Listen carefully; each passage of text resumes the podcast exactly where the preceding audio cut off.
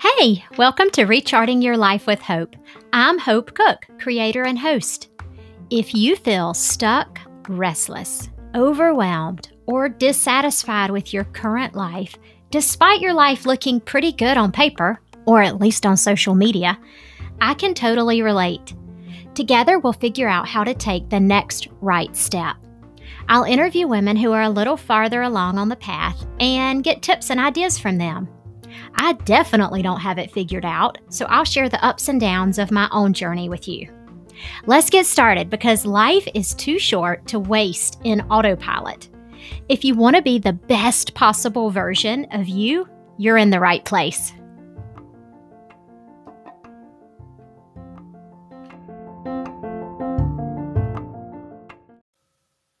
Hey, y'all. We teach what we need. So I hope y'all don't judge me when I tell you that I've been stuck so many times it's become like a joke in our family, or at least with my husband.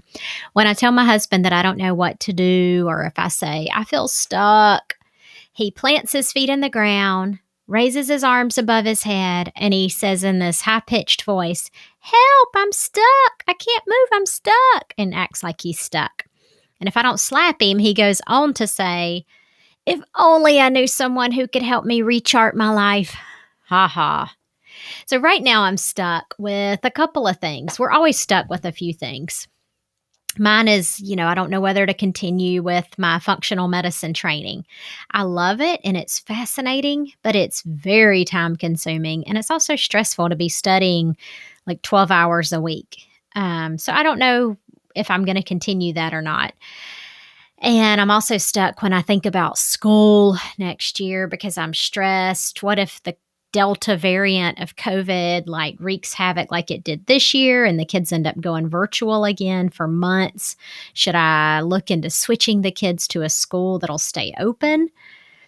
There are so many ways that we find ourselves stuck. And as hard as it as hard as it is for me to admit this, our stuckness, including my own, is almost always because we've chosen a situation or a view of a situation and we refuse to budge. In my case, with feeling stuck about the kids' school, I'm choosing, I see this, I'm choosing to be stressed about it because will worry help me figure it out? No. Will my brain magically know the best solution if I just think about it hard enough?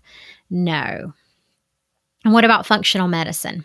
I'm choosing to feel stuck because I want someone to give me permission to let me take a semester off or to tell me that it's okay to start something and not finish it. And as long as I convince myself I'm stuck, I don't have to show ownership. I don't have to make a decision. In chess, you have two minutes to make a move. In basketball, you have eight seconds before you have to let the ball leave your hands.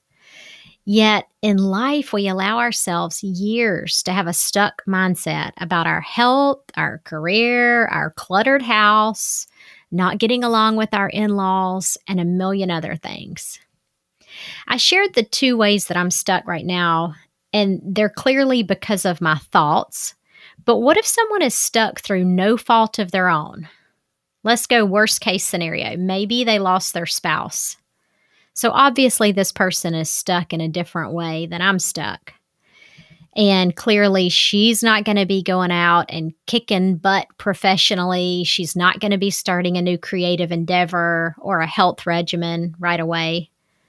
My friend lost her husband when we were both in our early 30s. And she couldn't fathom selling her house, starting a new job, or doing much of anything for the first year and a half. But if she had chosen to let grief define the rest of her life going forward, then she would have stayed stuck. So, just to be clear, this episode is not for anyone going through acute trauma. This is for those of you getting tossed about in the turbulent ocean of life, but you haven't hit an iceberg. You're just getting tossed around and Life is stressful and overwhelming and all the things.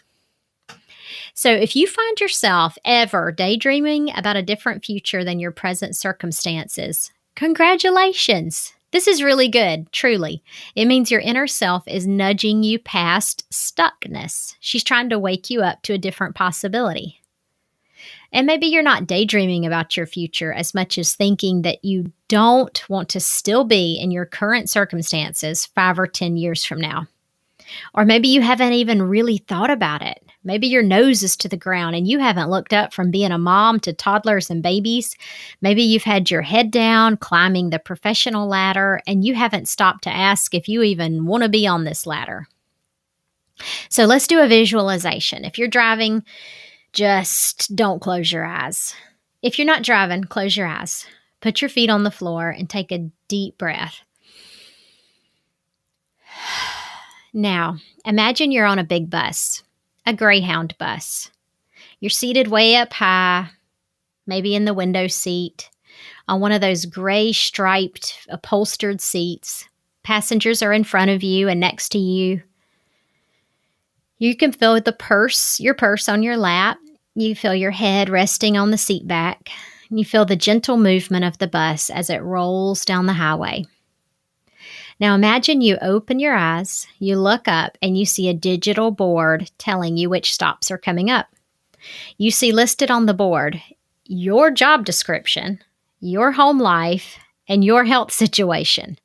It might say something like this disgruntled first grade teacher, unhealthy relationship with food, pre diabetic, feels disconnected from husband, wishes she could go back to school but in debt because of compulsive TJ Maxx and Amazon purchases. So I've shared that I had sort of a big picture moment like this um, when we went to see a financial advisor a few years ago. And when he casually said, "Okay, Hope, I see you you should be financially fine if you just keep doing what you're doing for about another 20 years." and something in my brain snapped and I was like, no, I don't want to be working this same schedule, seeing this many patients. So I knew I had to make some changes. Um, so hopefully this bus visualization kind of gives you an idea of where your life is headed. I used the same thinking a few years ago when it came to marriage. So we were bickering, not a ton, but enough that things weren't fun anymore. And I was a scorekeeper, always keeping score with who had done more as far as the two little kids. And I thought to myself, I don't like where this is heading.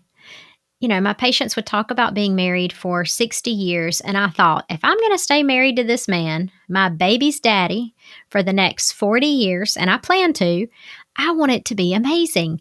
I want to like him. I want him to be a friend. I want to flirt with him and laugh with him. I want to go new places, have a fun future together. Because the bus stop that was coming up did not look appealing. So I had to change things around. I had to agree to go to marriage therapy, which I was so opposed to at first because I thought only people who were headed for divorce went to marriage therapy. That's not true. Um, anyway, back to the point. So let's go back to the bus. Okay, your eyes pop open as you realize the description on the next bus stop applies to you. You think, wait, I don't want to get off on the same stop. That's the point of this bus. I'm supposed to be moving forward, I'm supposed to be going somewhere new. I want to get off somewhere different. And you look around you and you realize there are other passengers on the bus, and you wonder where they're headed. But weirdly, people are only sitting behind you now. With a start, you realize you're in the driver's seat. Holy cannoli! You are the one driving the bus.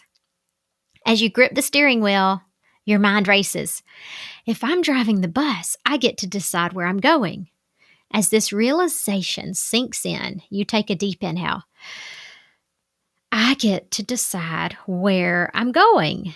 And I am darn sure not headed towards diabetes, debt, divorce, and staying at this job for another 40 years. So you maybe you start daydreaming like I could go back to school. I don't have to be a first grade teacher forever. Maybe I could get my health in check. At first you feel excited but also overwhelmed. The road stretches before you with an endless combination of twists and turns. But then you notice a big GPS screen kind of like the ones the police use. You know, it looks like a laptop next to them. So you pull over to the side of the road and you assess your options. You look at the screen. It has like all these different buttons. There's a help button. You push this button and you see different options. It's divided into your physical activity, your sleep, your mood, your food. You think, okay, this one looks good. And you tap on the button that says eats real food. Hmm. And then you tap on another one that says doesn't overeat or eat emotionally. Then you see one that says sleep, and you think, all right, this is looking good. You click on sleeps eight hours a night. For mood, you pick out calm, grateful, excited about life. Once you pick out all your choices, you see the next destination mapped out. This new stop looks much more appealing. It describes the you that you'd love to be. So, life is not as simple as pushing buttons for what you'd like and having a GPS unit tell you how to magically get there. But I used this visualization because we do need to realize that we chose the bus that we're on and we're choosing our future with every choice we make. So even if someone else puts you on the bus with their choices and actions, it's up to you to get in the driver's seat and choose your next turn. We can choose to keep going and get off exactly where we're headed, keep being who we're being, and keep doing exactly what we're doing, or we can map out a new future. Notice too that I said you pulled over to the side of the road when you realized you didn't like the road you were on. You didn't just whip this big old bus into a U turn. There are penalties in life for not taking precautions to plan out your next step safely. People could get hurt, you could suffer financially, you could end up going in a new wrong direction only to have to turn around again. Maybe you're thinking, my life is really fine. I am just fine. Thank you for this whole episode, but I'm okay. And maybe you're thinking you'd be okay if your life stayed just like it is. That's great. And I would believe you, except you are listening to a podcast about recharting your life. So maybe there are just a few things that you wouldn't mind being different a few years from now. And then your next thought may be okay, I get the whole bus analogy. I'm heading towards my future, and if I don't choose where I want to go, everything will proceed as it is right now. So let's say I want to change something. How do I do it? I don't have an actual GPS screen with choices laid out and boxes to check.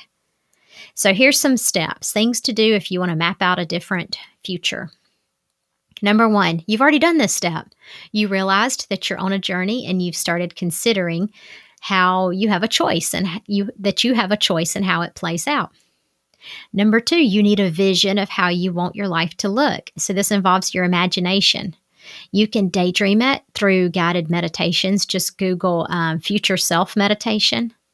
You can write it out you can draw it or sketch it out. You could even put it, put it in like bullet points or make a list. Number three, commitment. You have to renew your destination vision daily in your mind. Say it, mean it. This is about believing in yourself even when your mind tells you otherwise, because your mind will tell you otherwise every day. Number four, accountability. You are much more likely to be successful if you have accountability. So get an accountability group or tell people where you're headed, and you are less likely to back down if you have skin in the game. Hire someone to hold you accountable. That'll give you even more skin in the game. People hire drive, drivers, travel agents, financial planners, so maybe you need to hire someone to help you map out your future. Number five, passengers who is on your bus. If everyone on the bus is headed to the same destination, you're less likely to pull the cord and let yourself get off at a different stop. It's easier to keep on keeping on with everyone else on the bus. So look around you. Do the people on your bus have healthy eating habits? Do they complain about their jobs all the time? Are they perfectly content to stay rooted in place and not grow? Are your busmates all in unhappy marriages and not doing anything about it? Are they all drinking every night? Are they spending money they don't have? So, if you would like more information on how to map out your next bus stop, I do have a group coaching coming up in the fall. It's going to be a really small group, so shoot me an email if you'd like to sign up. Hope.cook at gmail.com. Don't miss next week's episode. Um, I am interviewing a lady from town who has the craziest, most amazing story. It should really be a movie, and um, you don't want to miss it. So it's going to be next week.